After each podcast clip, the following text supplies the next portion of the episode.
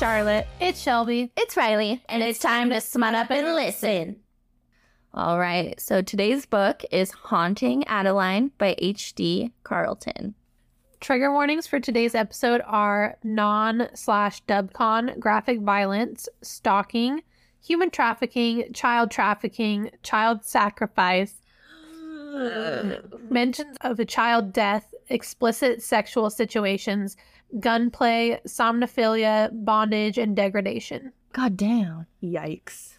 Just a reminder for today's episode and all future episodes, our opinions are subjective. We don't advocate for kink shaming, author shaming, or any other forms of negativity. This is all in good, smutty fun. Enjoy! Woo! Okay, so to start today's episode, I'm going to read a review from Apple Podcasts. eBaller23, they say, Chef's Kiss. I don't read smut books, so I am just like Riley. Everything coming out of their mouths are a surprise to me. I love the raw reaction.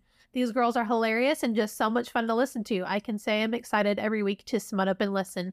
Keep up the good work, lovely ladies. You're truly killing it. Oh, thank, thank you, you little baller. Yeah.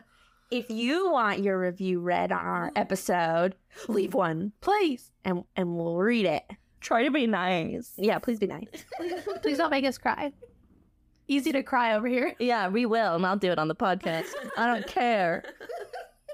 I'm going to start our very heavy book today. We started our prologue. We are at Parsons Manor. Our main character has inherited the old Victorian from her great grandparents. It's dark. There's a thunder and lightning storm outside. Out the window, when lightning strikes, we get a glimpse of a figure watching her. She's never prepared for it, but her body reacts all the same excitement. She thinks, Can he see me? But of course she can. She's wearing a tank top with her nipples poking out and shorts barely covering her ass. She knows he also likes what he sees, but the truth is beyond the excitement. She's actually terrified. He grows more bold every day, and every day he gets closer. The lightning lights one more time, and she can't see him anymore. So that's our opening scene, which is fucking. I would not be excited. No, that sounds terrifying. Mm. Me, me, maybe. Charlotte's like, I can go with the stalker.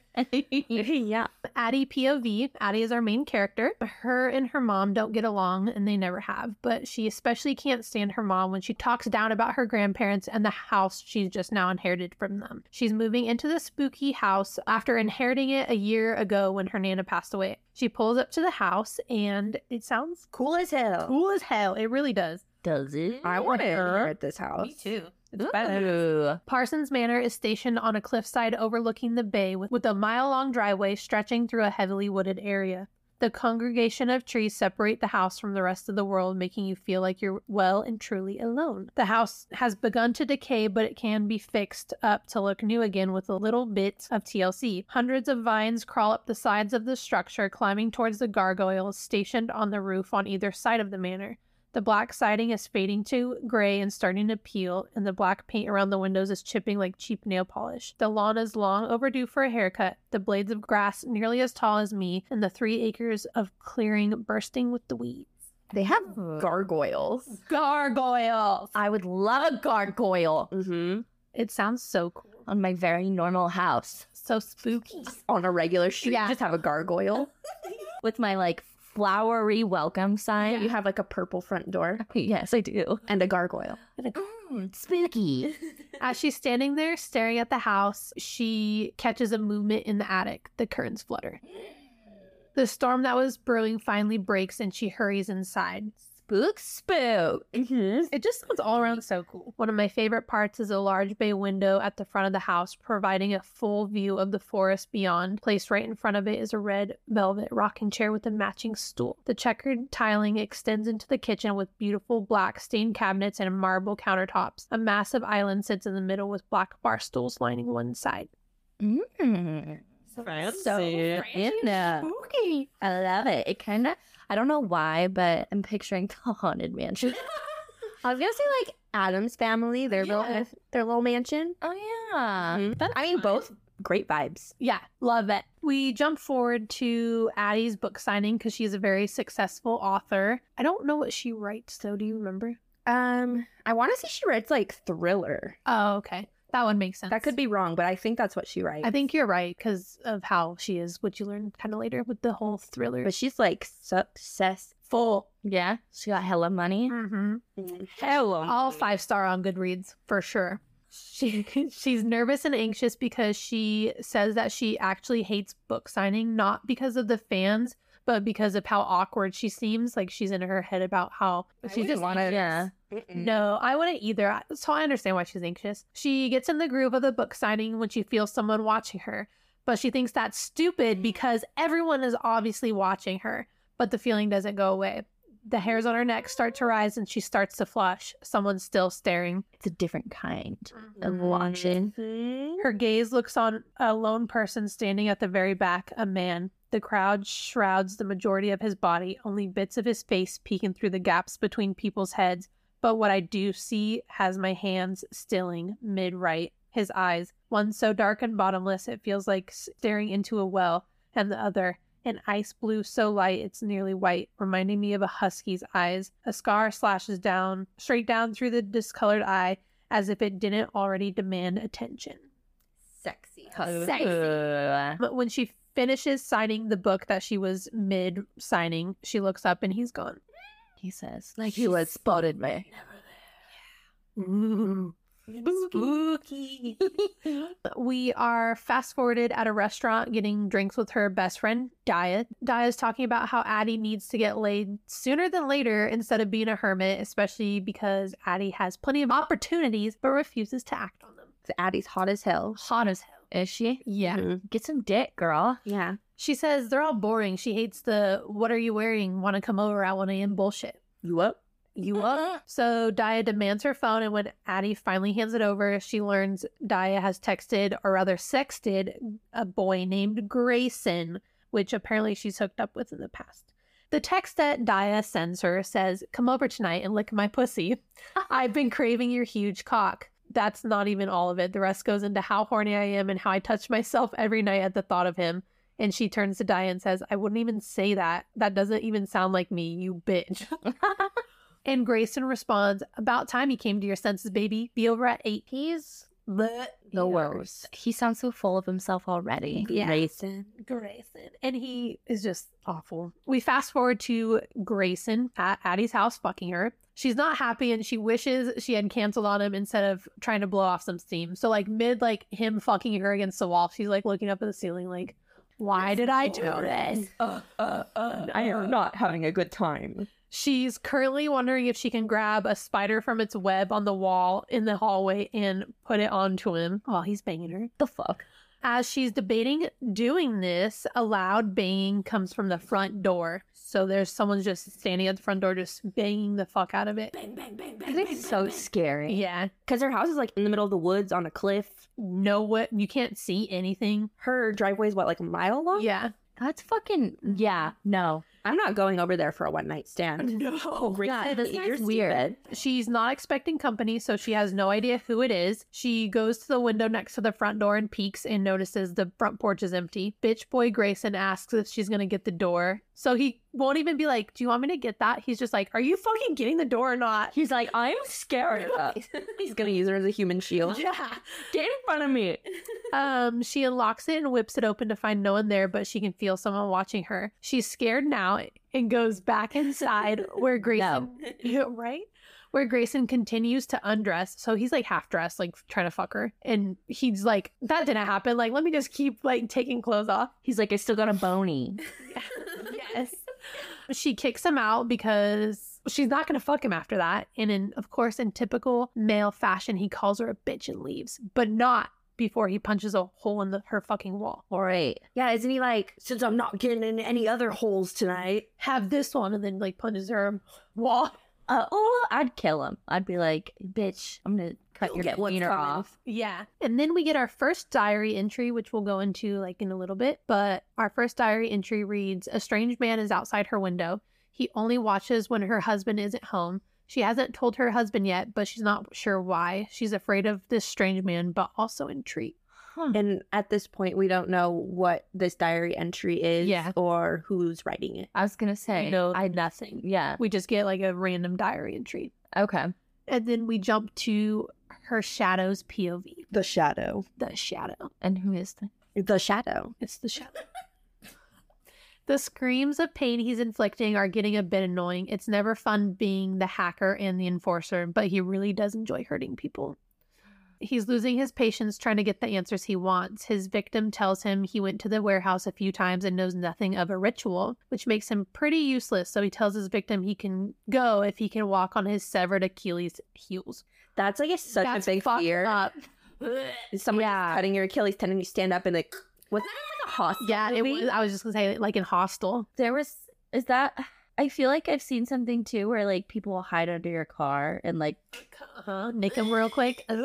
What? Excuse me? yeah, it's always a fear of mine. Like God. at night, standing by my car, mhm. I'm like, someone's under there. Obviously, he can't walk away with his Achilles heels severed.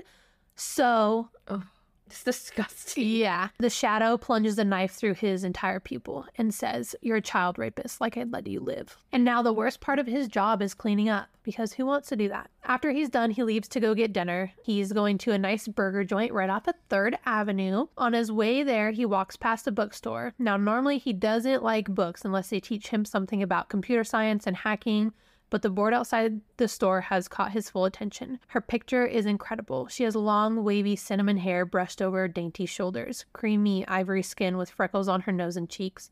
But her eyes are what draw me in, sultry, slanted, the type that looks seductive without trying. Pink pouty lips stretch into a radiant smile with white teeth. Can you guess who it is?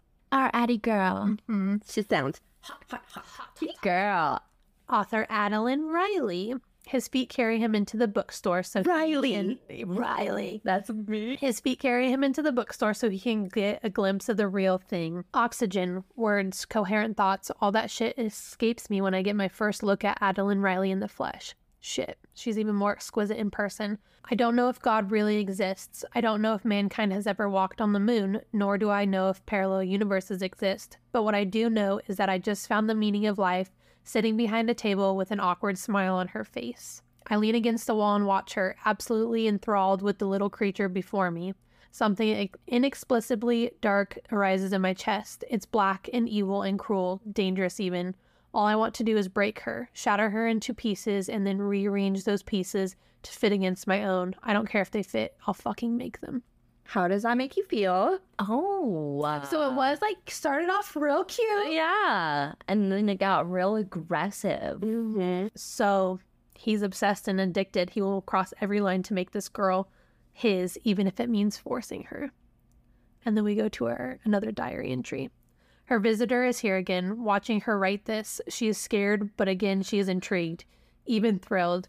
When their eyes connect, her breath shortens. He's coming closer now. Her husband has also noticed she's been distracted, but she won't say why. He's leaving now. She will see him soon since it- since this is a common occurrence. Mm-hmm. There's like so much like Stalking? building up. Oh yeah. yeah. Oh yeah. That too. That too. stalking too. Back to Addie's POV. She didn't imagine she would spend her Friday night digging through the wall of a house that a douchebag punched, but here she is. She's shoulder deep in the Grayson. fucking Grayson is a dick. She's shoulder deep in the hole Grayson punched when her with her flashlight, trying to see if there's anything in there. And her flashlight catches something shiny. She pulls the picture frame from her great nana off the wall where she suspects the shiny object is. And guess what she finds? What? A safe. Oh, see. She runs to grab some tools to open the safe, and when she gets back, it's easier to break into than she thought it would be. Mm-hmm. Um, there's no money in the safe, but there are three brown leather bound books. She opens to find the first one to find it's her great grandmother's diary. A quick look at the other two show her the same thing. She proceeds to stay up all night reading them and grows more disturbed with each each entry. So now we know that the diaries belong to her great grandmother. Wow. So her great grandma had a stalker, and it was her great grandma's house Mm-hmm. where she's living. Yeah. What the fuck? Yeah. She wakes up to a thump from downstairs. A cloud of unease rolls in her stomach.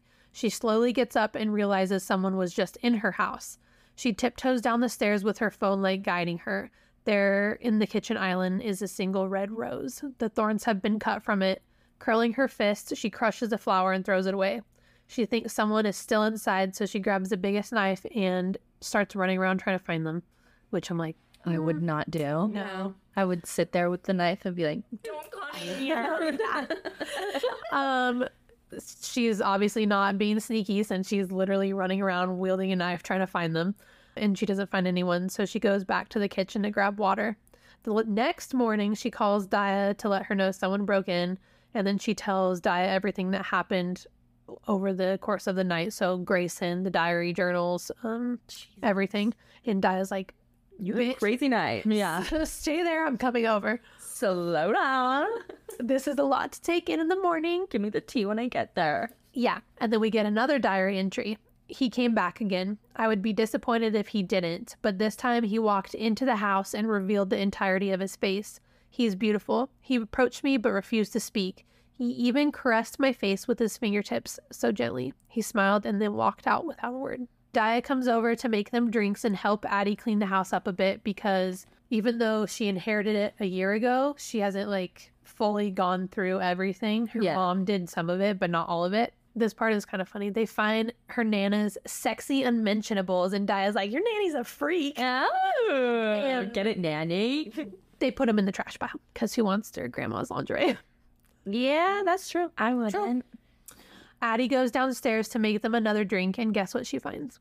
What? Another single red rose in a used whiskey glass.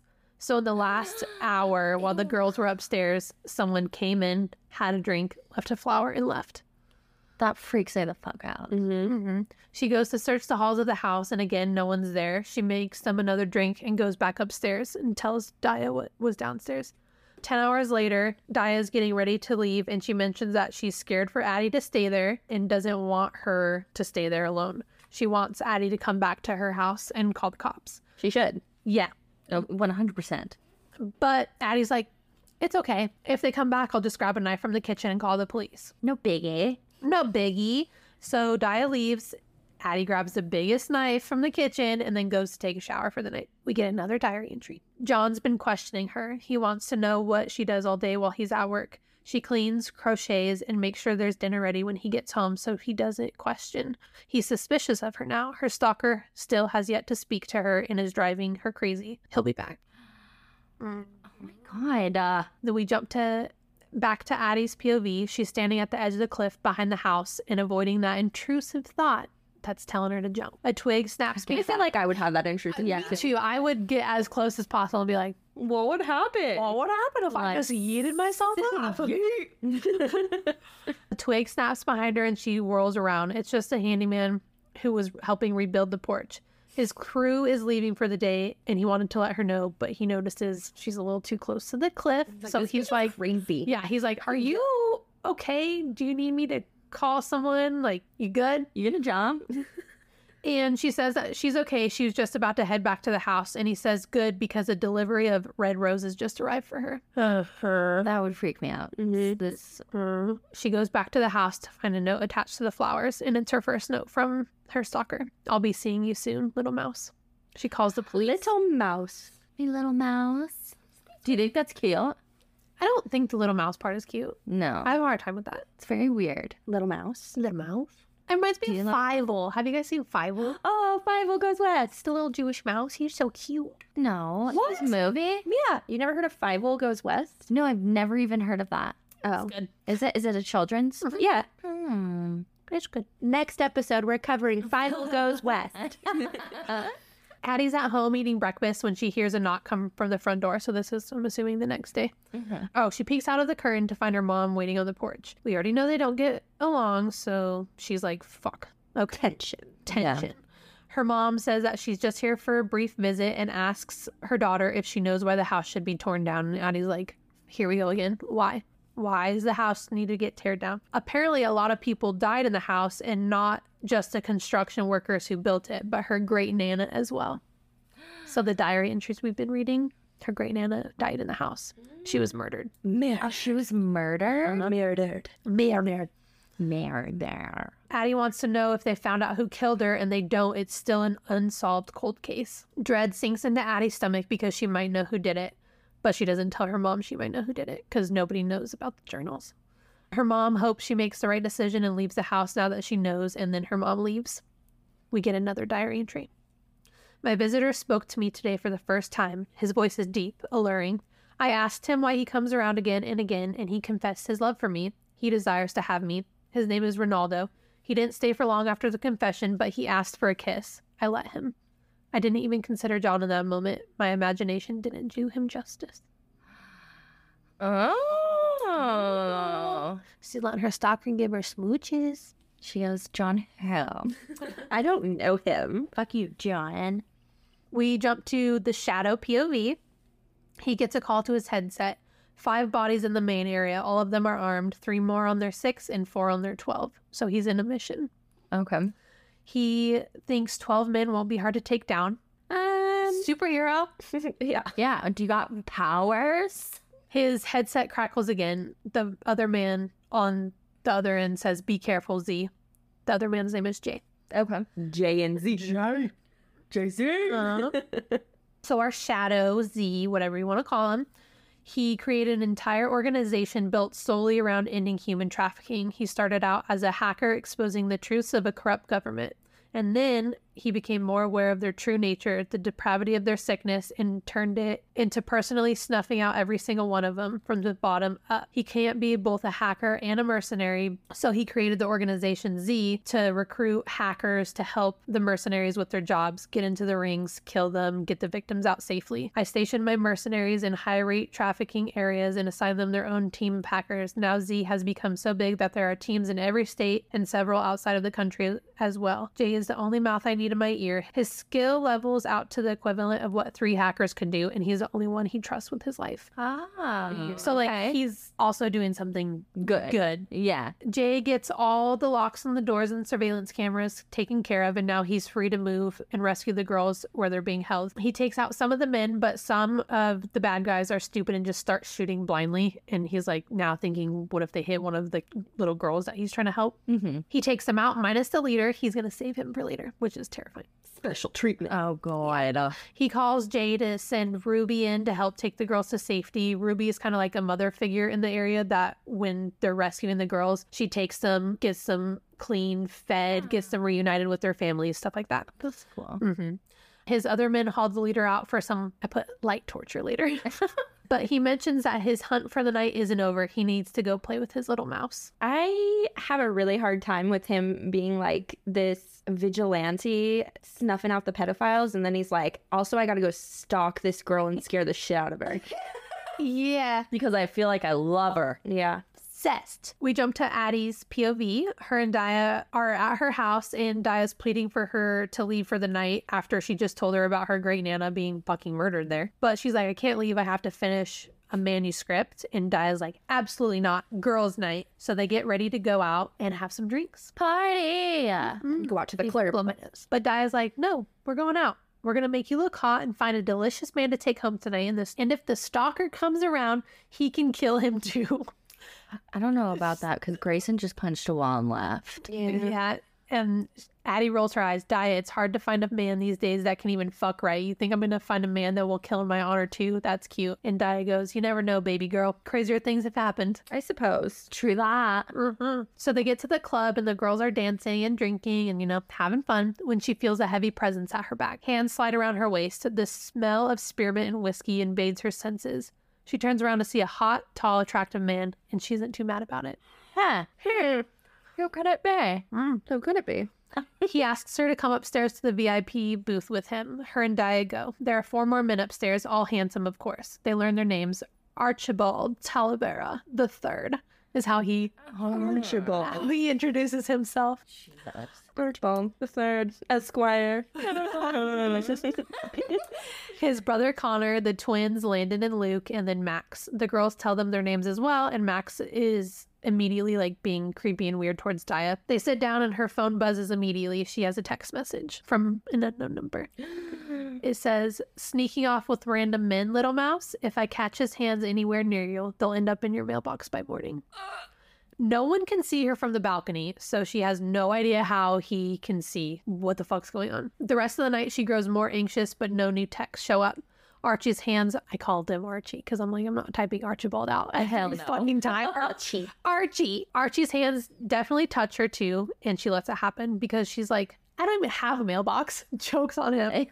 where, where are you gonna put up? What mailbox? She leaves with Archie. And then we jump to a diary entry. Ronaldo likes to tease. After my daughter leaves for school, he comes over. He unbuttons my blouse, baring my breasts, then unbuttons my trousers and pulls them down. His fingers taunt me, and then he leaves. He's like, hi, you're naked. Bye. Toodles. Poke, poke.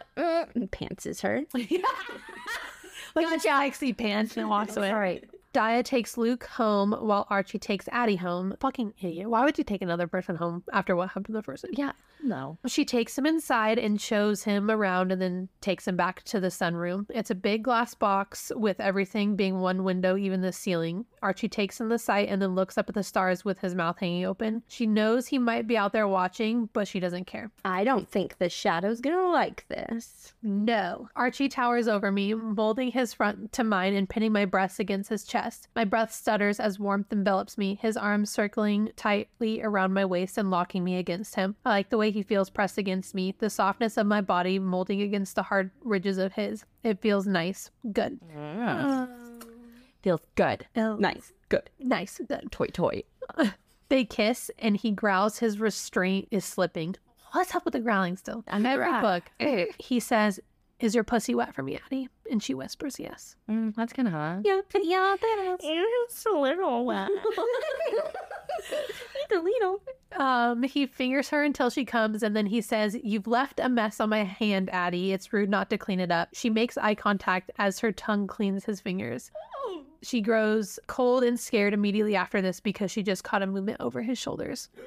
Something's moving outside. I'd be like, oh my god, I just shit. Sorry. Someone here. Plops on the ground. She tries to get him to go upstairs, but he doesn't want to go. He wants to eat her pussy under the stars. Oh, That's so sweet. So Sweet. She's like, Yeah, you're right. Takes her pants off, even though she's scared, and then there's a loud bang from the front door. Mm. Archie says, Are you expecting company? And she says, No. He is not a bitch boy. He rushes to the hallway and towards the front door. He pauses and tells her to stay back. Then he proceeds to pull a fucking gun from his waistband and go outside. So the whole time she didn't know there was a gun on him. That would kind of freak me out. Yeah. Yeah. For several minutes, she doesn't hear anything, so she opens the door to peek. Archie's car is still there, but no one is outside. So naturally, she takes a step onto the front porch, even though no one's out there, and a rose crushes under her foot. But it's not just a rose, it's a rose dipped in blood. Who's blank? Also, would you guys walk out there? No. I would go right back in and lock the fucking door. She has this thing where she likes being scared makes her horny. Yeah. She like gets turned on by like the thrill of it. She's like, oh my god. Like she watches scary movies and she's like, ah, sploosh. Yeah. Hella so. Damn it, I was about to say that.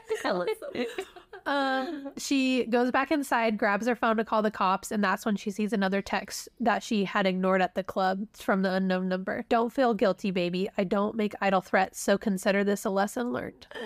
yeah. The police arrive and they have confiscated the rose and ask her a few questions.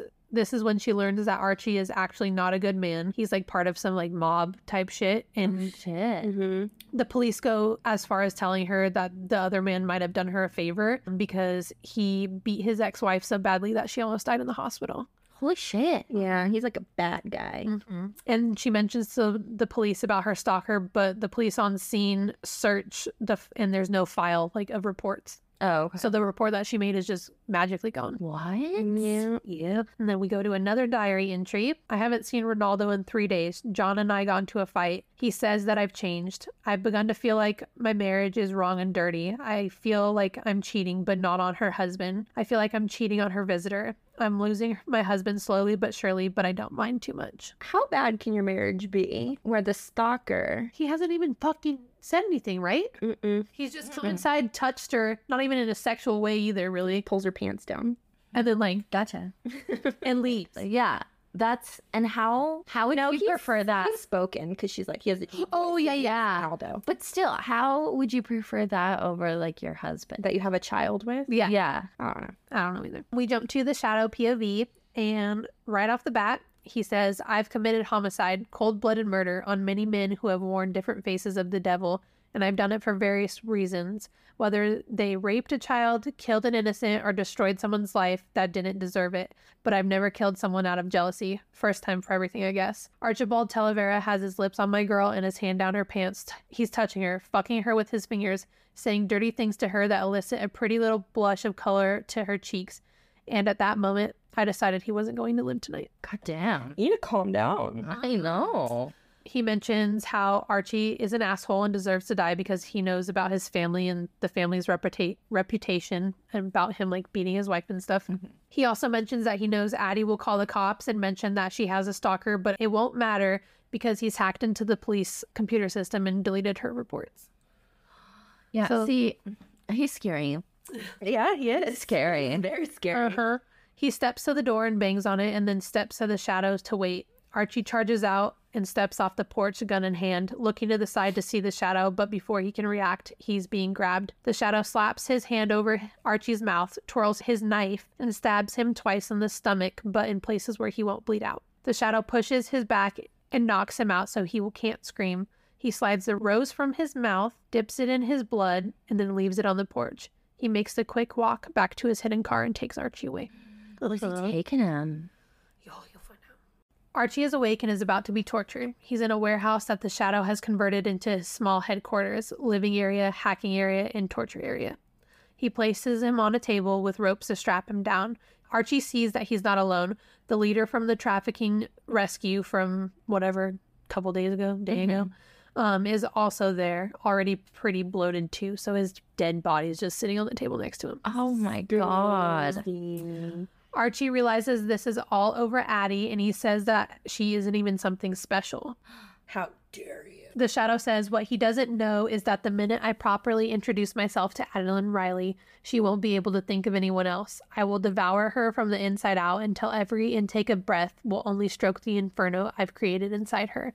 Like oxygen feeding a fire, I will consume every inch of her sweet little body until she will think of nothing else but how to get me deeper inside her. He's a little intense. Yeah, he is. Yeah, he's a bit intense. The shadow grabs some tools off his tray. He grabs his special serrated screwdriver and stabs Archie straight through the stomach. He pulls it out slowly. He makes Archie admit all the fucked up things he's done to women, including his ex wife. And he mentions that he's going to enjoy hurting him and making him bleed. Oh. Dexter. Yeah. Yeah. I didn't think about that this whole time. didn't? No, yeah, he's kind of like Dexter. Yeah. Sexy Dexter. Sexy Dexter. Sexy. Dexter. I love that. We jump to Addie's POV. Addie asks Di if she's heard anything regarding Archie because it's been a couple days and no one's seen him at all. Daya, I forgot to mention, also is a hacker, so she hacked into all of Archie's known enemies' like computer systems to see if maybe they took him. He's just disappeared like off the face of the planet. So how Daya is also a hacker? Mm-hmm. Yeah, she's like some super sexy, smart hacker, BSF. Oh, okay. But Addie doesn't know exactly what she does. Yeah, Oh, she just knows that she's good at hacking stuff. Does Daya work? Who knows? Daya again reassures Addie that this is the worst thing that could happen because she could have been seriously hurt by him. She mentions that she'll be over later with a f- hacker friend to install a security system for Addie. While she waits for Daya, she writes a new chapter for her book. And as soon as she's finished, the mailman is delivering her security system plus an extra box. What could be in the box? Archie's head. What's in the box? What's in the box? No label on it. So, how does the postman even know where to bring it? yeah, that's fucking weird. She opens it to find his severed hands, just like the stalker promised. He said he was gonna. He's he's not a liar. He said, "Bitch, you call me a liar." he is a lot of things, but he is not a liar. She runs back inside to call Daya, and Daya tells her not to. F- don't fucking touch anything. Don't pick it up. Just leave it alone, and don't call the police. Like she'll be over in twenty minutes. Daya gets there, and there's oh she opens the box, and there's a note. While I enjoy punishing you for every time you call the police, let's hold off this time. Wouldn't want to have to hurt them next, little mouse. Daya tells her to listen to her fucking stalker. Don't call the police. She then instructs Addie to go inside and make them drinks. She's going to go dispose of the hands and she'll be back in an hour to set up the security system. That's weird. Mm-hmm. I'd be like suspicious. Oh, I didn't feel like that was. You didn't? Mm-mm. I feel like Did you feel like it was? No, I've just felt more like I don't know who I would listen to. I don't know if I would listen to Daya and the stalker of over the note, or if I'd be like so scared I'd fucking call the police. If severed hands showed up at my door, Yeah. I'd probably call the police. Yeah. I would not call my friend first. Uh, what should I do? I just found human hands. they look fresh. Yeah, what do you think I should do? But the reason I think it's suspicious, it's probably, uh, yeah, not. But the reason I do is because I feel like if my friend was like calmly like, I'll take these hands and disnote them. I mean, she's a ride or die. That's Yeah, true. True. Like, I got you, bitch. That's You friendship. You know what? For you too. My besties, I would do it, but I think I'd be freaking out. Yeah, I wouldn't be calm about it. But guess I'll be there. Give me the hands. I'll take them for you. As I'm like, Oh my god. Daya returns to Addie's with news, and apparently Archie's whole family is now dead. There's no witnesses, no evidence. They're all just massacred. Whole ass family. Yeah. what the fuck? Addie mentions that she's a bit relieved about this news because at least his won't his family won't come looking for her since she was the last person to see him alive. Because she was like low key in the back of her head, like if it's a crime family, I'm the last person that saw him. Yeah. They're gonna fucking come for me. So she's relieved, but also like, oh yikes. Yikes. Daya and the hacker friend get the security system installed and they leave. You're just gonna willy nilly, okay, your security system's up, the hands are gone, bye. You're safe now. You got it. This man can't, can't do anything. There's security. He only hacked into the fucking police reports. yeah, what the hell? Addie goes back to writing her book when she hears a creak above her mm. because she's in the kitchen. So upstairs, there's a creak. She quickly grabs the large knife and heads upstairs. She checks each room and then and notices nothing is out of place, but her door is shut and it wasn't before. She pisses me off. Yeah, she's like the girl that does exactly what you're not supposed to do in a scary movie. Yeah. Let's go find it. Let's split up. And she, since her door is shut and it wasn't before, she immediately charges through the door because in her head she's like, "What if this fucking pervert's looking at my underwear?" That's her thought process. I would not be thinking of that. That's like where she draws the line. I'd be like, please take him. Go. Is this what you want? Do you want my my dirty ones I'm wearing right now? No one's inside her room or her closet or the bathroom, but her great nana's journal is on the floor when it was originally on the nightstand. When Daya comes over later, Addie asks her to hack into the police database for any information regarding her nana's cold case. She tells Daya she thinks she knows who did it and wants to solve the crime. The crime scene and photos are pretty gruesome. She quits referring to her great grandma as her great grandma and starts calling her by her name at this point. So from now on, I'm just going to say Gigi. She mentions to Daya that the last journal before her, her Gigi died has a missing page and she thinks it has crucial information. Daya suggests the killer took it, but she's not sure. But she tells Addie she'll start hacking into the database to get all the information. Mm-hmm. Later that night, Addie wakes up in a panic. Sweat coats her skin and hair, but she can't remember what her dream was about. The floorboards outside her room creak. Someone's out there. Oh my god. Yeah. fucking scary. Yeah. She holds her breath, and another creak follows by heavy footsteps. She slowly gets out of bed as soon as the footsteps stop right in front of her door. She grabs the screwdriver she was using earlier to rebuild the nightstand, and she waits for him to come into her room. He doesn't. She hears another creak, and the footsteps retreat, followed by the sound of the front door closing. She goes to her window and peeks outside. She sees him. He's wearing all black with the hood settled over his head. He's tall, very tall, but not bulky. Beneath his clothing, she can tell he's packed with muscle. He stops. How do you tell that? Every single book we've read, I think they're like, we can tell he's buff as fuck. He's just, I can tell. Buff. He stops. He turns his head towards her window, and the moon highlights his wide mouth and sharp jaw. He smirks, and then he walks away. Wide mouth. like a largemouth bass. Uh, we go to another Gigi diary entry. Ronaldo is back. He's bruised and cut up, but he's back. He won't tell me what happened, but the distance got to him. They finally had sex, and she can't find any regrets because she wants to do it again. She's like, that dick was good. So remember, he wasn't, he was going there every day and then didn't show up for three days straight. And then he comes back and he's like busted up. And she's like, panty dropper. She's like, mm, I'm gonna give you this pussy. who have you been fighting? Fight this pussy. Gigi. You not a I- As she's just reading about her grandma getting railed, Yeah. I don't want to read that. No. I feel like I'd picture my grandma as she is now. Yeah. Old? Yeah. Um, we jump back to Addie's POV. Addie is going through Gigi's journal in the living room when she hears another thump, but it's in the kitchen. She turns towards the kitchen but doesn't notice anything amiss. There's movement outside that catches her eye. Ugh. It's nearly pitch black except for a bit of moonlight when she sees something. He's back. And he was never caught on the videos. So her security camera is not working. What the fuck? I mean, he's a hacker, isn't he? Yeah. Yeah. He takes a couple steps towards the window she's standing at because she's in that big bay window in the living room. And she's standing facing him. Yeah. Psycho. Yeah.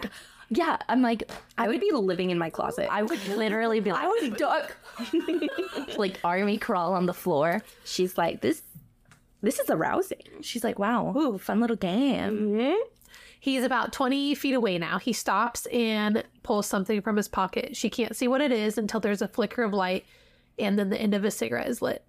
She looks away to grab her phone to call the police. She looks back at him and he shakes his head no. He takes a few steps closer. She thinks he's challenging her, so she rushes to the door, flings it open, and yells, Hey, asshole, if you don't get off my par- property, I'll call the cops. He doesn't move. He doesn't answer, but he smiles. Also, he put severed hands on your front porch. Like, don't be yelling at him. No. I'd be like, whatever you need. You need you need water? Are you thirsty? You hungry? You want to come in for dinner?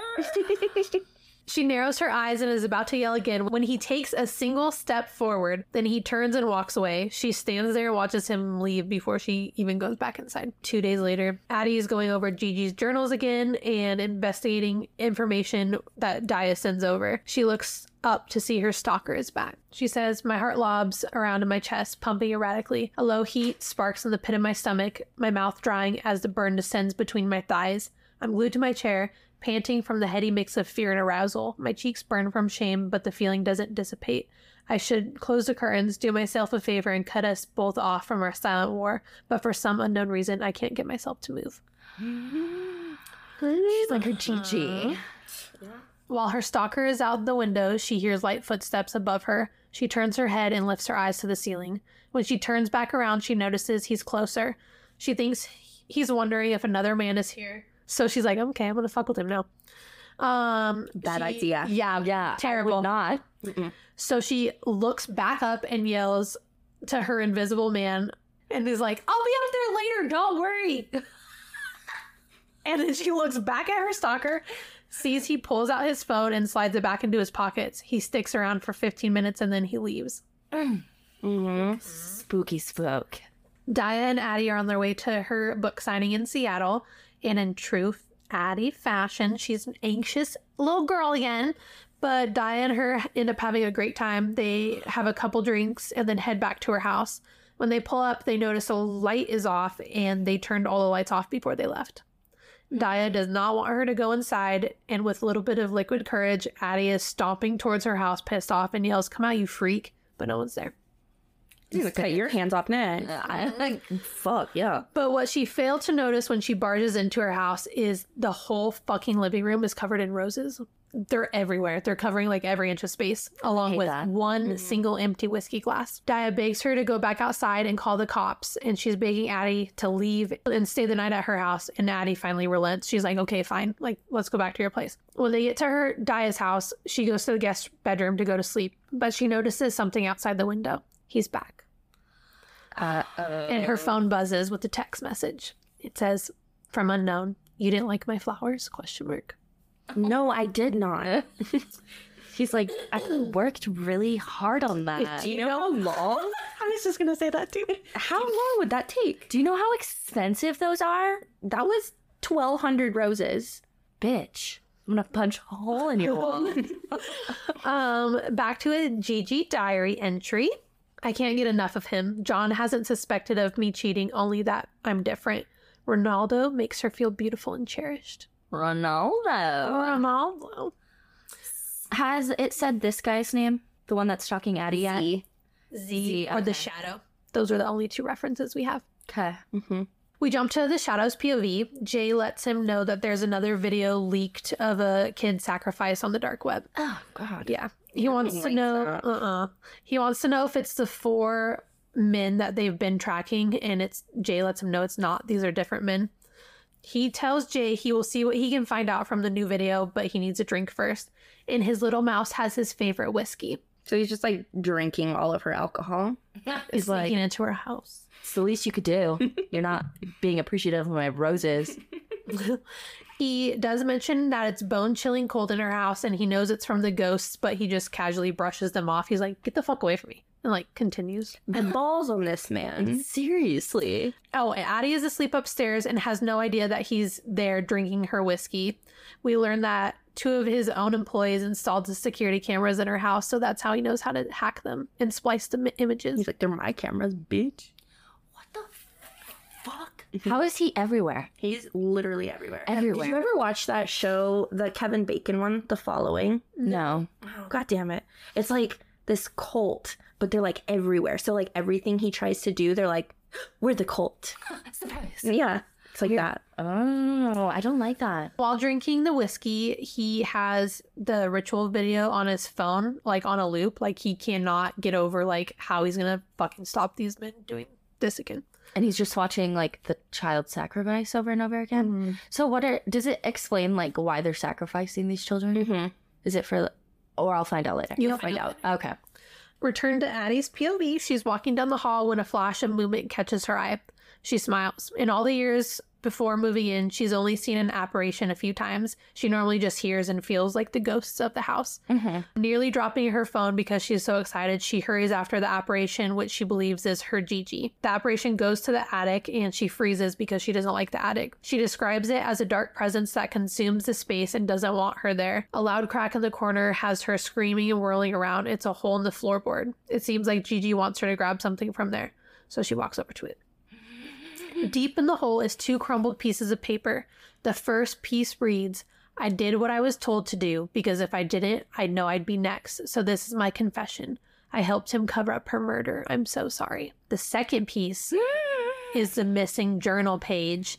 It reads, I have to be quick. He said he's on his way and I'm terrified. If I run, he'll catch me. So I'm writing this note down in hopes someone will find it. If something happens to me, John, it was. And then it just stops. Oh, you didn't have to write the first paragraph. No. You could have just said it was blank. Yeah, And so how did it end? It was Oh. just nothing else. And then how did I think it describes it? I don't remember off the top of my head. But the note was torn from the journal and put in that floorboard. Gigi didn't fucking put it there or she would have finished it, right? Mm-hmm. yeah. So who fucking put it there? I think it says, but I think it was the person who wrote the confession. oh yeah. We fast forward a little bit. He's outside watching her again smoking his cigarette. He loves cigarettes. Apparently. Um, she grabs her phone and stands next to the bay window looking at him, challenging him. He pulls out his phone and texts her. They're just like text buddies now. I know. You ever been Maybe- text buddies with a stalker? I'd be like block. A lot of good that's gonna do. I know. True. He'd be like Let me text you again. Yeah. While she while he's texting her, she puts the phone to her ear like she's gonna call the police. And he texts, Am I supposed to believe that you're on the phone with the police? I think my little mouse is a liar. And it's her inner monologue, so she's like, Oh no, he didn't. I angrily type back my message, me, wanna find out, unknown. Yeah, I do actually. I'd love to punish you for it later too. My thumb freezes over the letters. The last punishment was gruesome and sickening. Me, what? Are you gonna send me toes next? He says, Depends. Are you still pretending to fuck other guys, or would you rather yell at the ghosts in your house again? So he hacked the cameras when he like looked at her phone the one time when she was pretending someone was up there and then put it away. So he knows no one's in the fucking house. Nice try, Abby. Yeah. He's like, Do you think I'm dumb? My head snaps up and I stare into the depths of his hood. His phone is perched in his hand, waiting for my response. The lighting from his phone is set to low, the dim glow casting enough light to show me his wickedly sharp jawline and a portion of his smirking lips. I lift my hand and flip him the bird. Fuck you, asshole. In response, his thumb starts moving, his smile growing wider. Unknown, I plan to. I growl at his audacity, like hell he'll fuck me. Me. If you come near me, I will stab you. I'm calling the police if you don't leave right now. Unknown, so do it, little mouse. He, she's taunting him. He's like, and I'll kill him too. Mm, He will kill everyone. Literally. She calls 911. With one last smile, he types a message and her phone buzzes. She's too scared to look. He turns and walks away.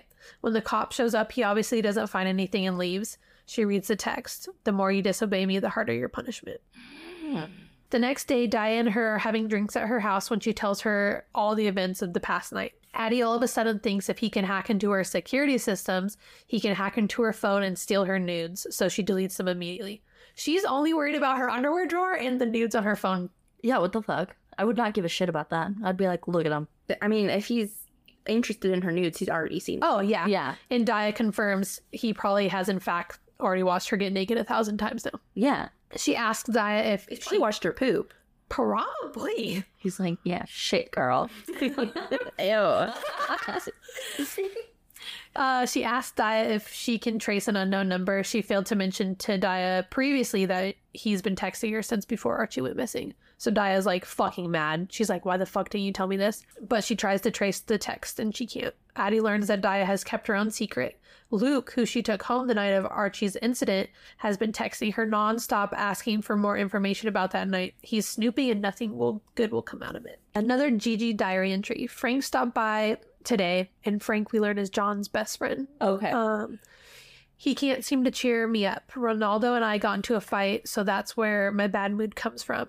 Ronaldo is still mad that she's with John and won't divorce him. Yeah, come on, girl. You don't even like John. No. they have a kid, That's true.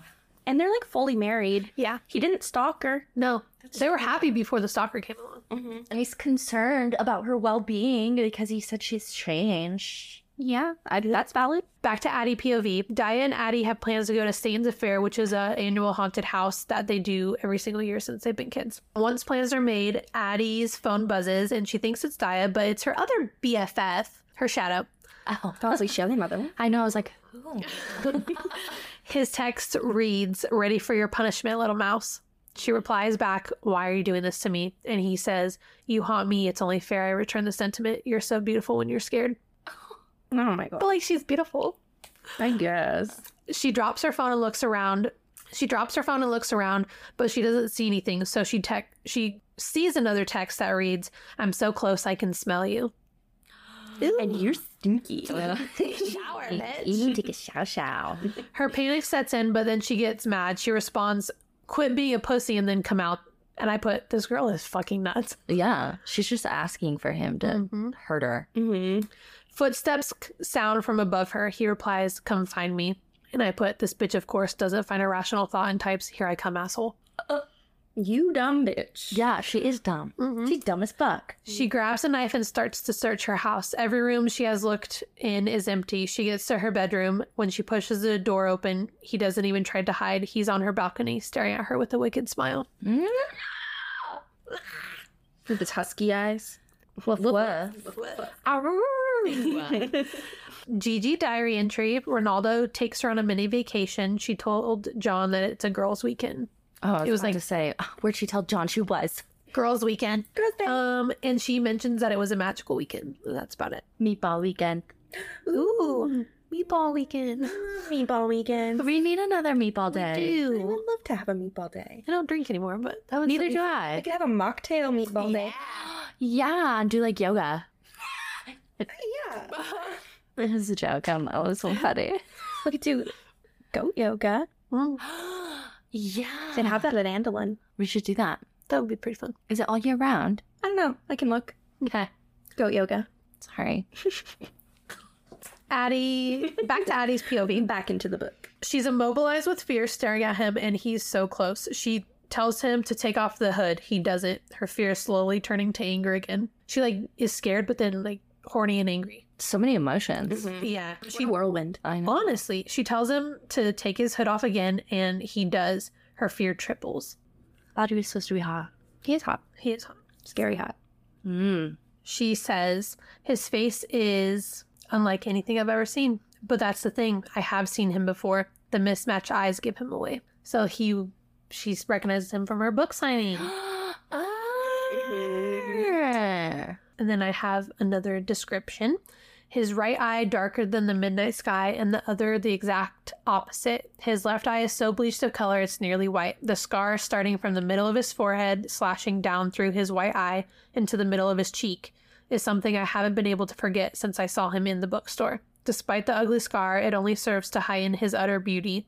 A jawline so sharp he could cut diamonds with it, a straight, aristocratic nose, full lips, short black hair just long enough to run your hands through. Mm. He does sound Pretty. He sounds handsome. She's speechless from his beauty, and he says, Cat, got your tongue, little mouse? She finally chokes out a sentence. What do you want from me? He prowls forward until his whole body presses her against the wall. It takes her a minute to process this, and she goes to swing her knife but can't move it. She looks down to see he's holding the knife by the fucking blade, and his blood is dripping to the floor. He jerks the blade once and it falls to the ground. Yeah, He just doesn't even care. unfazed. His I get a paper cut in my whole day's run. I know. I'm like already mad. It's like weaking my hands. Oh, yeah.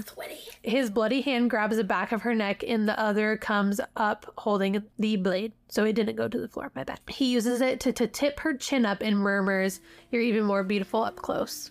He says, Here's what's going to happen. I'm going to allow you the opportunity to run and hide. If I find you, then I will deliver your punishment. If I don't, you go unpunished and I leave. Fine, I whisper. How long will you search for me before I win? He smiles. I'll give you five minutes before your ass is bent over my knee. Your time starts now, Adeline. Better run.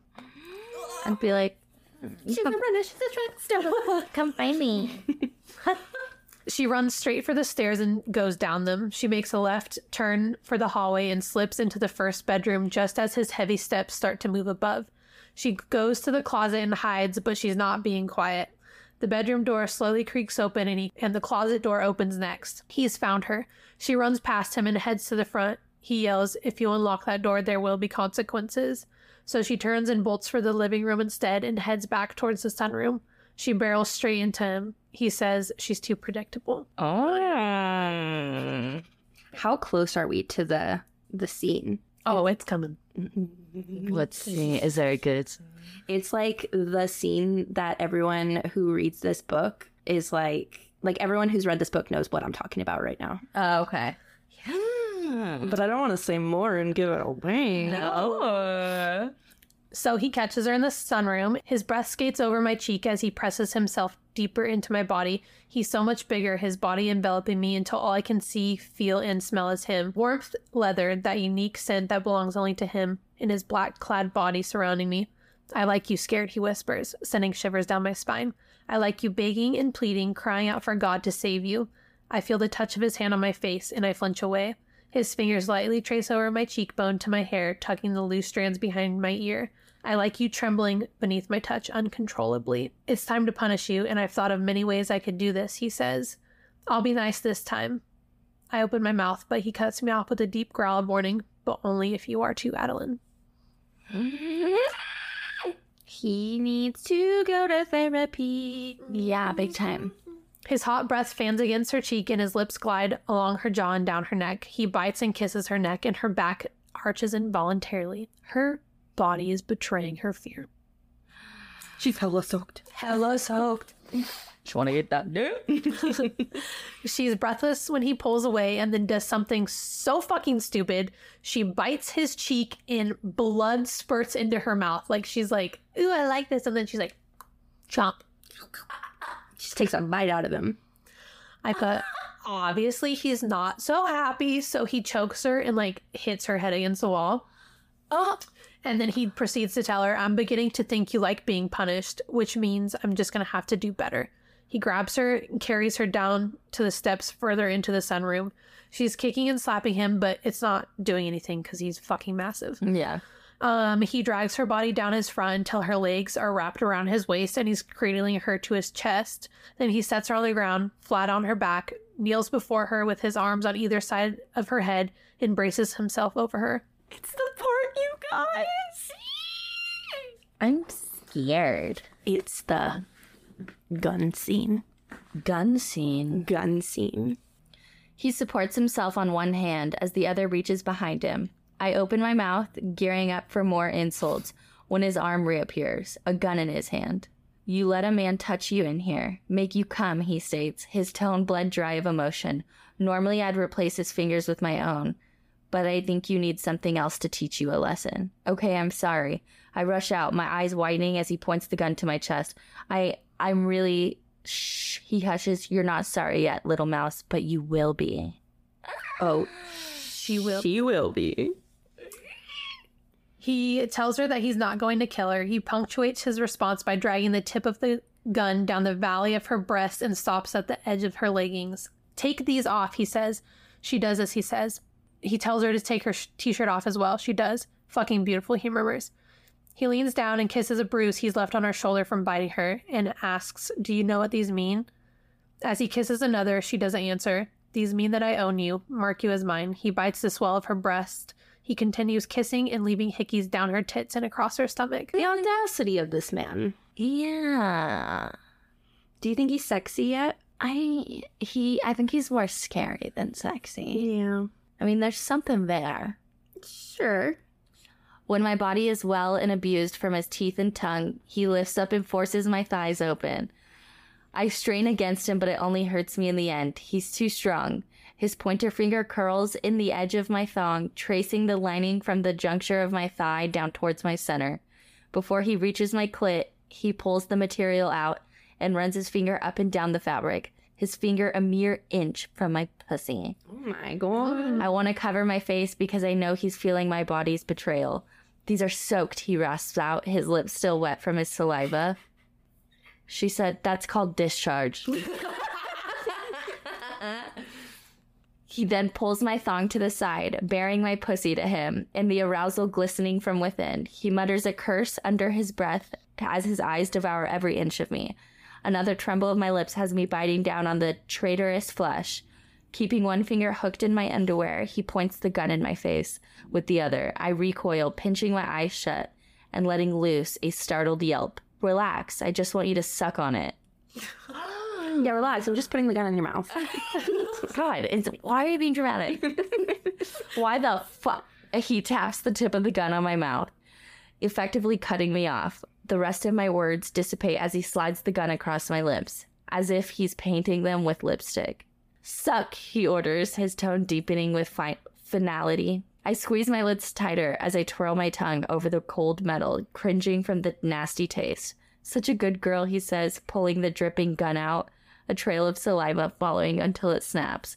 My entire body locks when I feel the cool metal slide against my clit. Mm.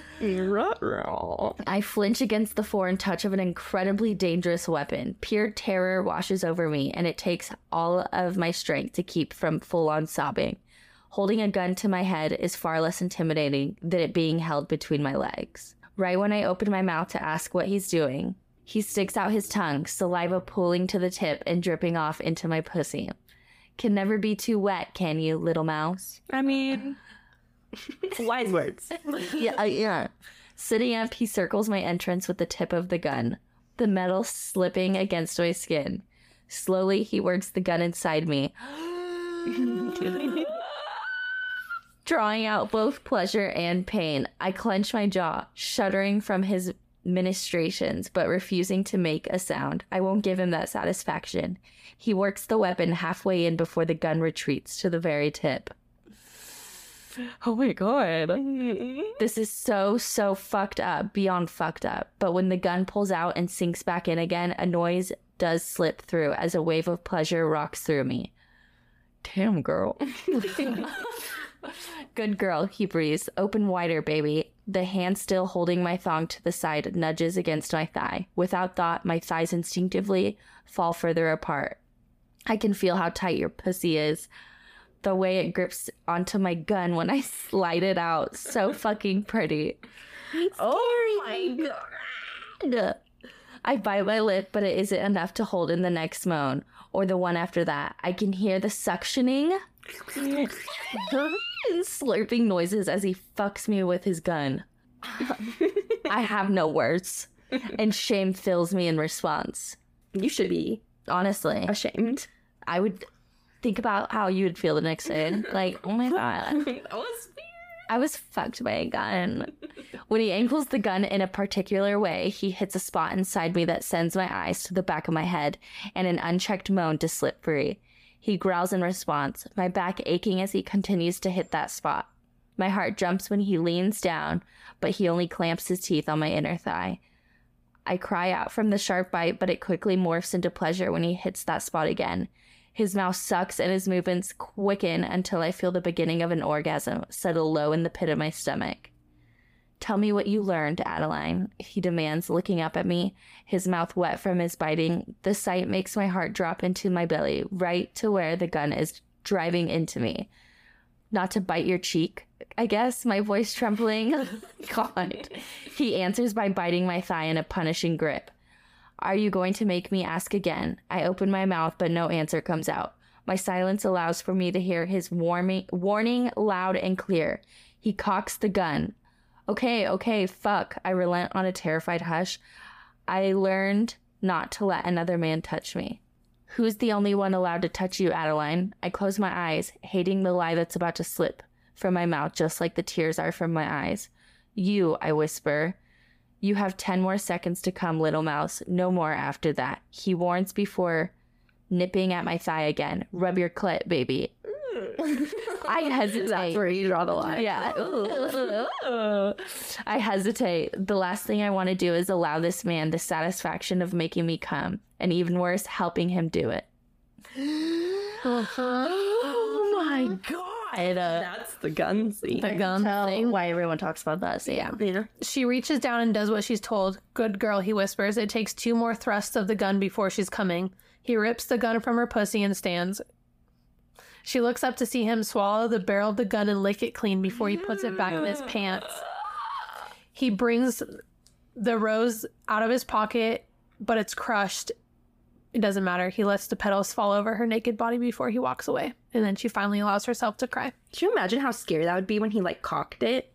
I would shit my pants. Yeah, I would literally I would myself I would immediately shit. Yeah. Yeah, no. For the next three nights, he stood outside her window watching her, and she stares back, but he doesn't come inside during the day either, only at night. And she doesn't tell Daya about any of this.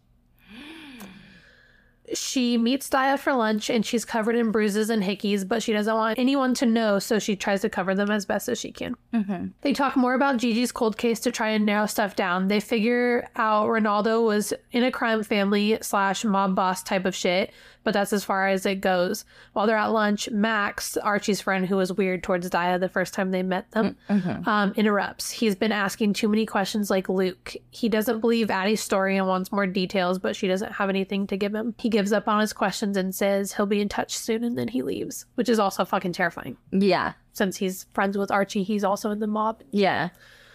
Um, we have a Gigi diary entry. John is drinking too much and he's getting to be mean. Frank had to carry him in the house and take him to bed. He accused me of cheating in front of Frank and his other associates. I denied his claims. Liar. Yeah, you are a liar, Gigi. Shadow POV. She's so pretty when she thinks no one is watching. She trudges up the stairs and she looks tired. Dark circles are beginning to form under her eyes. He wants to smooth them away just to bring them back again. He wants her to be tired from staying up all night taking his cock. It doesn't sound like she like entirely wants your cup that much yet. Watching the gun slide in and out of her was just as torturous for him. He mentions barely making it to his car before he was coming in his hand. So, like, he immediately left and was just like jerking. she doesn't know that he's hiding in her closet watching her get ready for bed. Ugh. Yeah. He mentions that he feels like a 15 year old boy who just discovered pussy for the first time. Every time he sees her, he wants to come in his pants. Calm down. Yeah, calm down. control yourself. He wants to touch her, kiss her, and make her feel his in every sense of the word. Can you imagine she just like lays down for bed and just like is just farting? yeah, She's like, He watches her read Gigi's journal in bed for a while, and he sees how she's part equally disturbed but also enthralled by the idea of Gigi loving her stalker. Like he's just watching her emotions mm-hmm. on her face because that's exactly what's going to happen to them. Presumptuous. Yeah. you should start writing your own journal and entries. And then he says in this highlight when you make someone fall in love with the darkest parts of you, there's nothing you can do that will scare them away. They will be yours forever because they already love all the fucked up bits and pieces of you. So that's like his game plan is to like make her love him this way. So that, Manipulator. yeah. I think like his thing is that he wants her to see him as the piece of shit he is Yeah. and then still love him so that way she doesn't fall in love with like a fake version of him and then be like, "Oh wow, he's actually a piece of shit." Oh, yeah. Which like makes sense, but also like you could probably do it like a little bit oh, different. Oh, yeah, for sure. yeah. She falls asleep, and as he steps out of the closet, the cold air rushes him again. It's another ghost. He turns to leave and wants to brush the hair from her face, but knows he can't touch her or she'll wake up. So he just lays her rose on the nightstand and leaves. His phone rings when he gets outside, and it's Jay. He's calling to let him know that one of the guys they've been keeping tabs on is in town along with some of his colleagues. Jay suggests he makes friends with the disgusting people mm-hmm. to get in with them since their hacking hasn't gone very far. And he agrees and he's like, okay, I'll fucking try my best. I feel like that'd be so hard. Yeah. You have to like sit there and pretend to like want to be a pedophile. Yeah. Yeah, disgusting. Addie wakes up to a rose in a text message. The text message reads, You're so pretty when you're asleep. So she now knows that he was in her house last night because of the text and the rose. Um, she doesn't respond though. She's like, I'm not texting him back. Leave him on red. But then she responds later. She just can't. No. And she tells him that he'll look pretty after she stabs him. She's so dumb. Yeah. Which she knows because she says she can't say why she likes antagonizing him so much, but she keeps doing it. Yeah. He replies. You think you're gonna stop me? The phone lights up with an incoming text. The vibrations in the bed travel up my legs. I snatch it up. I fucking love Gouda cheese, God damn it! I don't know why that's. Oh, because she's eating like a charcuterie board on her. I was like, why did I highlight that? Ew, what does that mean? I fucking love I forgot. I should have highlighted that part. Um, the text reads, "I'll be seeing you tonight, little mouse." And then she texts back from outside my house and preferably in cops' handcuffs. And he replies, "You don't need a cop to get me in handcuffs, baby. I'll let you do anything you want to me." I'm out. He's like, "Just ask nicely." I know. He's like, girl, I'm into that. I'm gonna do a lot. Yeah. She mentions that her pussy pulses from the illicit thought of him handcuffed to her bed. So now she's hella soaked. After she had a gun up in her. Mm-hmm. Then she gets another text and it says, Are you playing with yourself, little mouse? Touching your sweet little pussy to the thought of me handcuffed to your bed. He's like up in her head. It's mm-hmm. wild. She replies saying that he's gross, but also like, how the fuck did he know that she was like hella soaked over that? Yeah. He's like, bitch, I know you like me. I know. Uh-huh. I know you did. Her hand snakes down her panties and she starts to touch herself. And then he texts, You're a liar. That is so hell freaky. I'd be like, where are you? Just come out. She texts back and tells him to fuck off. And he says, Next time you tell me to fuck off, your clit is going beneath my teeth. she holds her phone and types fuck off, but doesn't send it. She really doesn't know why she's like instigating him. And she goes to throw her phone away from the bed and acts- accidentally hits the send button. So she told him to fuck off again. She says that. yeah, she did. She goes, bite it. Her phone pings. She swoops her phone up and hurries downstairs to the kitchen. She pours herself a drink and then gets the courage to look at the text message. It says, Oh, little mouse, I can't wait to eat you. There will be nothing left of you once I'm done. You? I'm so sorry, but the the biting of the clit. is a little. Just a little nibble. she goes back to her room and gets into bed. She tries to sleep, but she can't. And then, where sometime in the middle of the night, she falls asleep and she feels something rub up against her arm. But she's all like groggy, like, you know, when you wake up and you can't get your bearings right. Yeah. So she can't pinpoint what's on her arm. And then something glides around her wrist and she gains a little bit more consciousness. Something goes around her other wrist. Again, she's still like waking up. So she like tries to get the blanket off her, but she feels it move off of her and like come down her body. I'd throw up. when the cool air hits her body, she's now like, I'm fucking awake. Like, what's going on? She goes to scream, but something's over her mouth. Her mouth has been taped shut. Oh my god. Her arms are above her. She's a heavy sleeper. Uh huh. Oh fuck yeah. Her arms are above her, tied to the headboard by thick ropes. Her stalker has her trapped by his thick thighs, and he says, What did I tell you, little mouse? Well, thickums. Uh-huh. He plants his hands on her hips and holds her to the bed. She can't fight him off. He starts to lift her shirt and expose her black panties and flat stomach. You are absolutely exquisite, he breathes. Fuck off, I growl. And he says, Don't mind if I do. I'm gonna bite your clitty. Is he Gonna? Maybe. Mm. My eyes round when his fingers skim beneath the waistband of my underwear, teasing my sensitive skin and warning me of his intentions. I suppress the shiver, determined to maintain my dignity, even as he pulls them down to my knees in one move. Instead of discarding my underwear, he bundles them in a ball and slides them in his pocket. Nasty boy. Quickly, he works his hands around both ankles while avoiding a foot to the face. And then he forces my legs apart, pinning my knees to the bed as he bears my pussy. Also, ow. Yeah, that's Yeah. like dis- dislocating it. Yeah. Oh, God. Rage, unlike anything I've ever felt, floods me, replacing the fear and helplessness. I scream beneath the tape, raging and cursing him as his eyes eat up the expanse of my center. He inhales deeply. Fuck, you smell just like I remember. So fucking sweet. Ew. She's like, I had a Skittle. One skittle. Just one. Just one. And I'm sweet as a skittle. he grips my hips and roughly yanks me down, tightening the bonds of my wrists and giving him full access to my pussy. Another soft kiss, an inch above my clit. I can't stop the whimper that releases from my mouth, sticking against the tape, just as my lips are. But the tape doesn't mask the sound like it's masking my words. I feel him pause, and then he smiles against my skin. In this moment, she has like intense self hatred and hatred for him. And she's like, This is my fault. Like, I instigated this. And I'm like, Sad. Yeah. Ah, because, like, it's not her fault that this is happening to her. It's not your fault. No, but also not don't your fault. instigate him. It is not your fault. Just like, um, what's that movie? I totally know which one it is. Good Will Hunting. Yeah. Got that movie. Rest in peace, Robin. We love you. This episode is dedicated to Robin Williams. I loved every movie. Big fans, big fans. I shudder beneath his touch, his hot breath fanning across my most sensitive area. And then I feel them. A stubborn tear slips free as his teeth scrape against my mound. Mound. Mound. A stubborn tear? A Tear. Oh no, it's here. Slips- Wait, is it a tear? It's a tear. It's here. Tear, tear. No tears. No tears. No tears. A stubborn tear slips free as his teeth scrape against my mound. I scream and thrash against the feeling, dislodging his teeth from my skin, only for my body to jerk right back into his mouth. His tongue slides against my clit, a feral groan releasing from his throat as he tastes me. Ah. Feral. Uncontrollably, my eyes roll and my head kicks back as the most delicious feeling envelops me. Disgust at myself, my body for feeling anything else, and disgust that he is taking something that I didn't willingly give. Fuck, he growls against me, the vibrations forcing me to suck in a deep breath. You're so fucking creamy, he rots.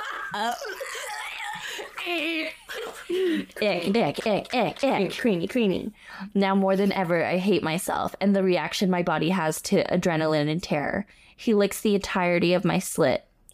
Slit. I hate the Ick. His tongue moving leisurely all the way up the bundle of nerves before he sucks my clit between his teeth and clamps down. oh, good. Just like he said he would. He proceeds to push her legs back far enough that her ass is no longer on the bed. Which I was like trying to picture oh. that, and I was like, he's just like, yeah. so now all her arousal in a spit is rolling down her stomach. She can feel his body tightening with need, and he starts to shake. He goes back to biting her clit, not eating her out because she's moving, and he told her not to move. No, I need to make this as hard as possible for myself. Once she's on the verge of it being almost too painful, he stops and starts to finger her. Oh God, you're so fucking creamy. Oh. Remember this, little mouse, he murmurs in between nips. Remember that your disobedience brings you pain. Another sharp nip. My hips jerk away, but the action is futile. I know you remember how good it felt when my gun was fucking your pussy. Imagine my tongue inside of you, my cock. The pleasure you'd feel would be blinding. She's on the verge of coming, even though she tries to fight it, but he doesn't stop. He now adds two more fingers as he continues to bite her clit. He refuses to push her over that edge and let her come, and that pisses her off, so she tries to kick him. So now she's mad all over again, and she's like trying to. She's yelling at him through her tape, and he finally rips it off. He tells her to stop telling him to fuck off, and she says she probably will tell him again. He asks if she understands what happens if she does. She keeps her mouth shut. She does not want her clit bitten again. And as a reward for not saying to fuck off, he starts to properly eat her out. Oh, how kind. Yeah. He's like, Do you now understand? So he stops eating her out. He's like, Do you now understand? Like, to fucking listen to me. And she's like, Loud and clear, kitty cat, since he calls her a mouse. Cat and mouse. And now he ravages her pussy. Just as she's about to come, he plunges two fingers inside her and she clamps her thighs around his head and she starts to come. He groans and continues to lap at her pussy until she comes down from her that. orgasm. Yeah. The when they're like, she's lap it up. He's just a little kitty cat lapping cream. Shelby. Why would you have said this? Shelby, ick. Eh. He continues to eat her out until she's coming down from her orgasm. He rips his mouth away, crawls up her body, and grabs her cheeks to hold her mouth open. His mouth skates over her lips once before a trail of saliva drops from his mouth into hers, and he tells her to swallow her juices. He yanks himself away, and their bodies start grinding on each other. Being consumed by him feels like drowning in water with a live wire in it. Electric currents ravish your body until you're overcome with it. No oxygen, no thought, no control.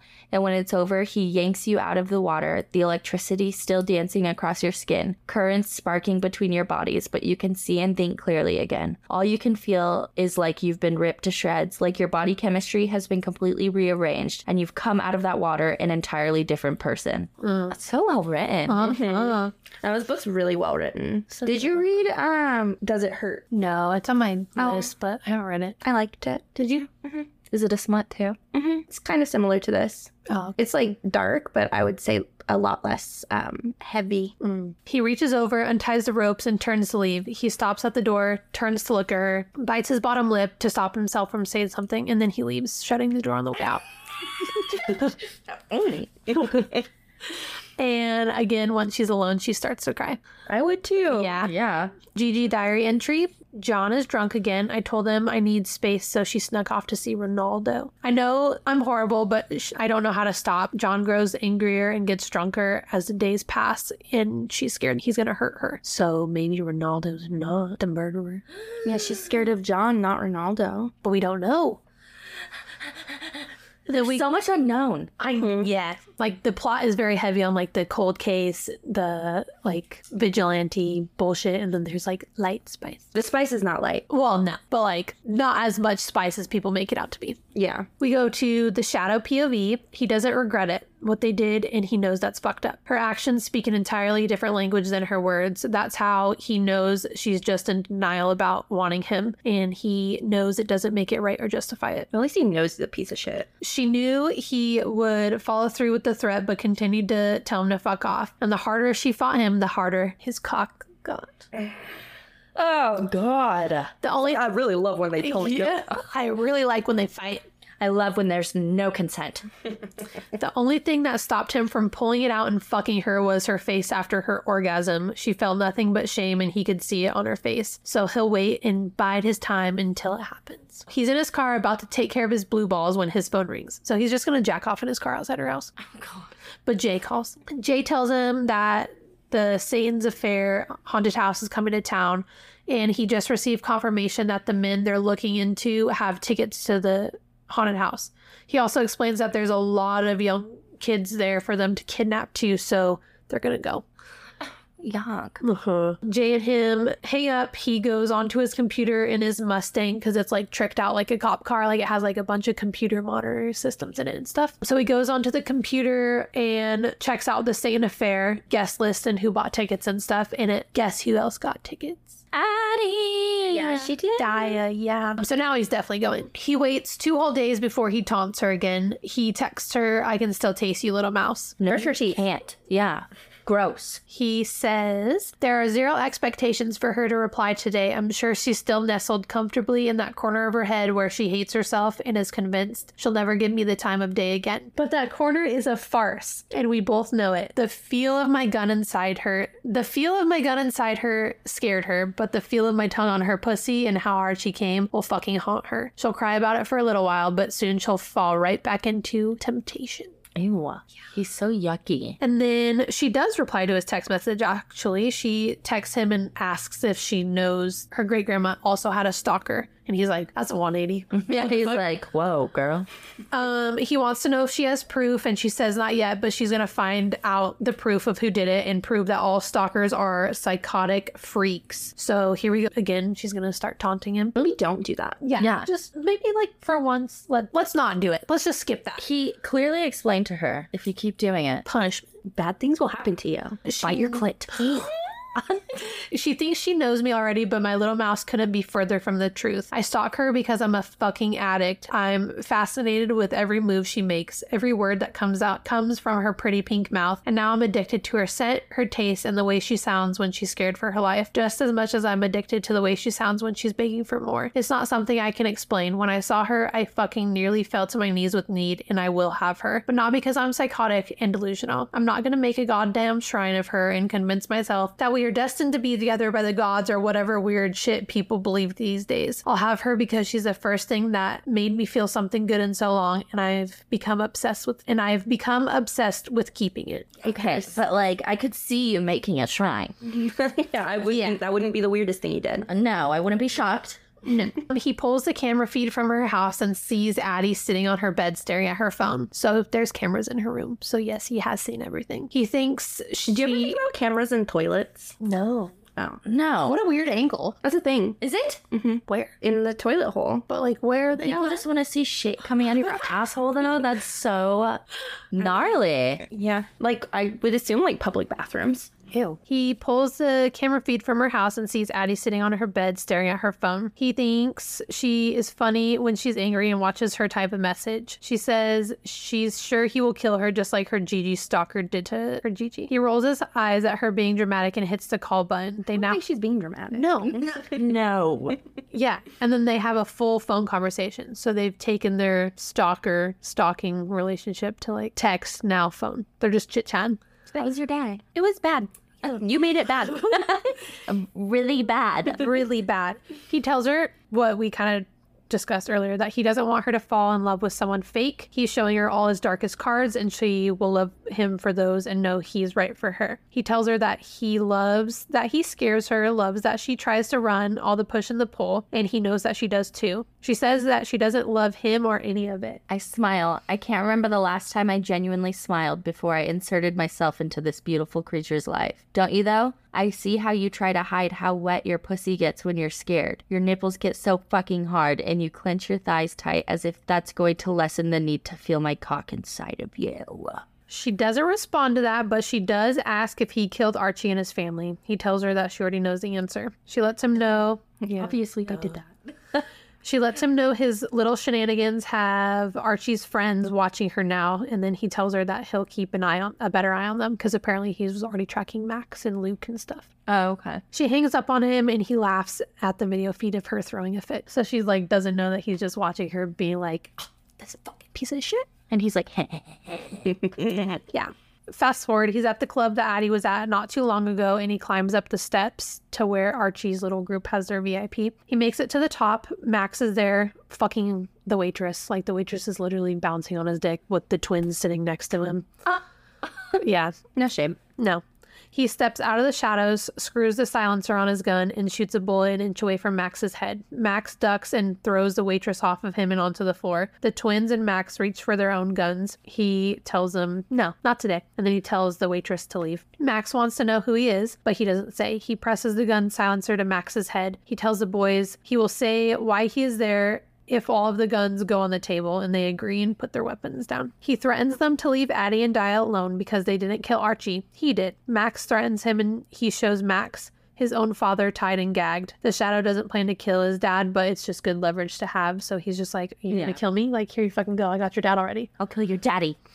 He tells Max again to leave the girls alone and his dad will live. He goes to leave. Max asks who he is and he replies, You can call me Z. And then he laughs at their faces like draining of color because they probably have heard of him. Yeah, like all of the bad people know who Z is. Yeah. Oh fuck.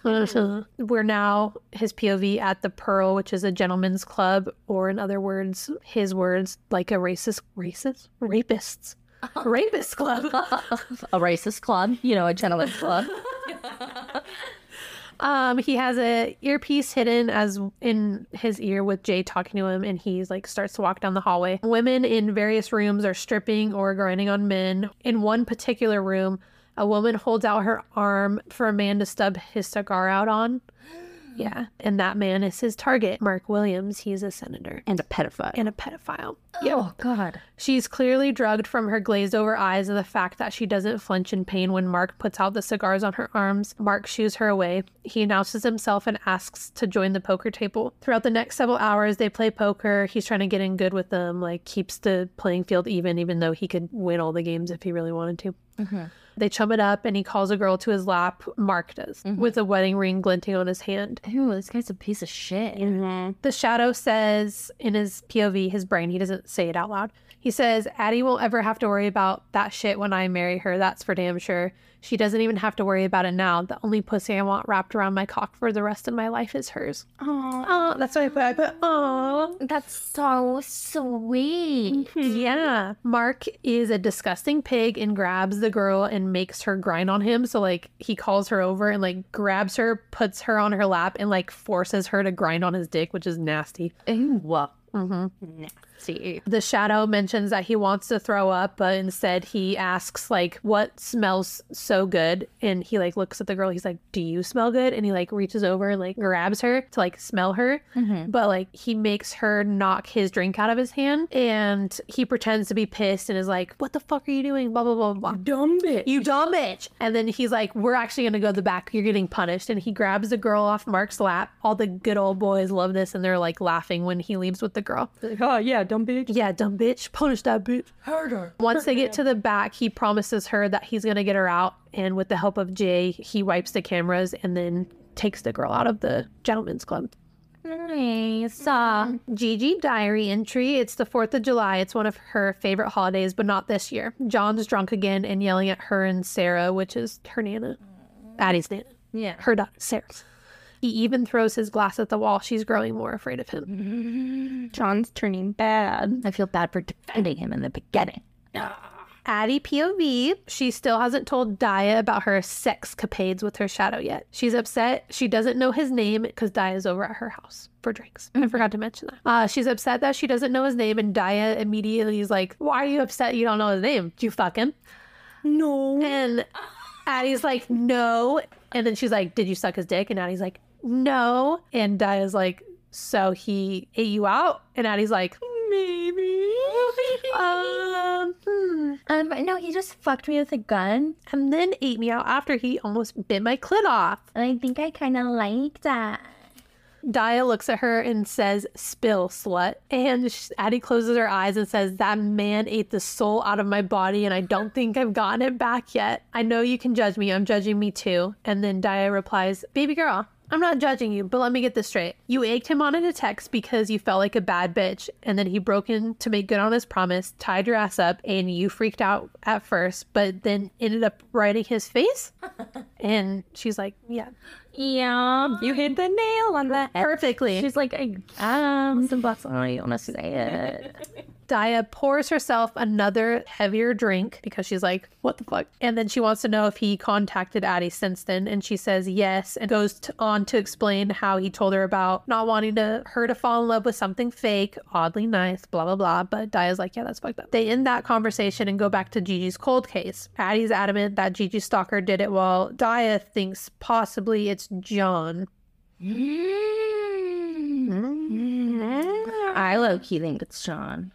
Um, but Daya is smart because she's not entirely wrong. She's like, well, maybe it is the stalker, but who knows? And then Addie is like, well, I won't, f- I don't love him and I won't fuck him either. Yeah, okay, bitch. I think you're not gonna. Okay. She's like, I'll just like let him eat me out. Yeah, Yeah. Eat. Nothing. Um, Addie mentions that she understands where Daya is coming from, but she wants to solve this not only for Gigi, but for her Nana because Gigi was like her whole world. Um, Daya mentions she found information on a notorious crime family from the 40s, and they can look at that and see if anything matches up. So they pull up a picture of the Salvatore family, and it's a really greeny image, but there's a man standing in the back behind the family. He has a black eye and a busted lip. The photo is dated September 22nd, 1944, same as the journal entry of when Ronaldo came back. So now they know that he worked for the Salvatore family, which is a crime family in the 40s. Hmm And then they get really drunk after that, and Addie walks Daya to the guest bedroom and then heads to her room. Sometime later, when she's asleep, something brushes across her cheek and wakes her up. She looks at her shadow and says, "Oh, great, you're here." She's like, "Fuck." you. Um, he can tell that she's drunk and it's making her bold. She stands and stumbles to take her jeans off and demands to know his name. He states that she never even asked. Like, if you asked, I would have told you. Yeah, he's like, Don't you want to know anything about you think yeah. I'm just gonna introduce myself. also, she's taking her pants off. Just Yeah. like, okay, I'm getting ready for you to enter. She climbs back into bed and straddles her pillow. Addie, he growls his warning. Addie. the deep rumble has dampness gathering between my thighs. See, girl? It's unfair how his voice has a physical effect on my body, but I guess right now it works for me. I grind on the pillow, tip my head back, and moan out, kitty cat. I squeak when I see his hand flying towards my face from my peripheral. Perif- peripheral. I can't- Fuck. The alcohol has sucked away all my reflexes, so when his hand grabs my hair roughly, I can do nothing to stop it. My back arches as he yanks my head back. What? I breathe out innocently. He leans down and softly brushes his lips against mine. Electric shocks ignite from where our lips touch. I suck in a sharp gasp, appalled by the reaction his body creates within my own. Zade, he whispers against my lips, that's the only name that will ever leave your lips from now on, especially when you're making that little pussy feel good. and when I'm making that pussy feel good, then you can call me God. Oh. So his name is Zade. Zade. Yeah, Zade? Zaddy? Zaddy. Zaddy Zade. She again taunts him by asking if he is going to assault her tonight by trying to force his dick in her mouth. And he says no because she's drunk and he would really like it if she not vomited on him. And this pisses her off. And she's like, She can handle my liquor. she's like, I would vomit on you, but it's because that puny dick is in my mouth, not because of the liquor. You tiny weenie. He's like, bitch, You know it's not lit. I got a soda can in here. And then he stares at her. I hold my breath, waiting for him to snap, to murder me, hurt me, do something. When his free hand reaches to his zipper and he slowly pulls it down, I know I fucked up. You just couldn't keep your mouth shut, Addie, could you? Is what she thinks. I stare at his hand movements like he's about to open up a jar of spiders. He pops the button on his jeans and then stills for a beat. A gasp bursts from my throat as he wrenches my head roughly to his pelvis right as he pulls out his cock. Fuck, fine, okay, so maybe his dick is the exact opposite of puny and would surely kill me if he did decide to choke me on it. Mm. And maybe it wouldn't be the worst way to die when it's the most mouth watering thing I've ever seen. I'm sorry, but penises are not cute. Mouth watering. Her pussy weeps in response, but she will never tell him how hot he looks. He still has his, his other hand in her hair, so he yanks her closer to his dick and asks if she thinks she can handle it. She says yes, but she'll try to bite it off if he tries. Make up your mind. He starts to jerk off in front of her face and slaps her cheek with his dick. she tries to scramble away, but his grip in her hair won't budge. Slap, slap. The mushroom stamp. It's just that one. You want to act brave? Then I'm going to show you exactly what happens to smart mouths. You're going to swallow my cum like the fucking bad girl you are, and I don't give a fuck if you don't like it. Mm. Bad girl. Saucy. Yeah. He continues to jerk off and, with reluctance, opens her mouth. He flashes a sinister grin before he says, Now thank me. Fucking thank me for letting you swallow all my cum, Adeline. She chokes out, Thank you. no. and yeah. And as soon as the words leave her mouth, he's coming into it. Her thighs clench together and he says, Fuck, that's a good girl, as she swallows. He tucks his dick back into his jeans and asks if her pussy is wet for him and to let him see. Again, I do as he says. I slide my thong to the side, plunge my middle finger in deep, and present him with the only fuck you I can give, my arousal glistening on the digit. He grabs my hand and brings my finger to his mouth. I resist his hold, but I'm powerless against him. His warm, wet mouth wraps around my finger and sucks off my juices in one swirl of his tongue. I hiss through my teeth. Those electric waves shooting from where he licks me and throughout my body. His eyes roll backwards, acting as if he's sucking on the best lollipop he's ever had. he pops my finger from his mouth, and it takes a ma- it takes massive strength not to send my fist into his dick. He finally releases my hair from his grip, and I scramble away from him. Cute. Cute. Love it. He looks as though none of this has affected him, and he says, You want to know the best part? I was going to tuck you into bed tonight and leave you alone, but you seem to forget that just because I am wholly yours, little mouse, I am not a nice man. And we go to a Gigi diary entry. Ronaldo is taking me out today while John is at work. He's taking me on a picnic and then a movie. I haven't been able to tell him about John's aggression. I pray that when I do tell him, he keeps his temper. Ronaldo has a short fuse, even shorter than John's. These dangerous, dangerous men. So mm-hmm. now that we know the Shadow's name, we can refer to him as his name now. So Zade's POV, he's walking down Fifth Street, passing a bunch of offices as Mark comes barreling out of a door. Mark's the sicko yucky boy. Yeah. Pedophile senator. Yeah. Fuck him. Mark tells him that he will walk with him back to his car and now that he's run into him and Zade's like, I don't want to fucking walk back to my car with you. Mark is talking about nothing when they're about to pass a restaurant and then he tells Zade that they have good drinks and they need to stop for some. But Zade wants to uh, steer him away from the restaurant because guess who's there? Addie.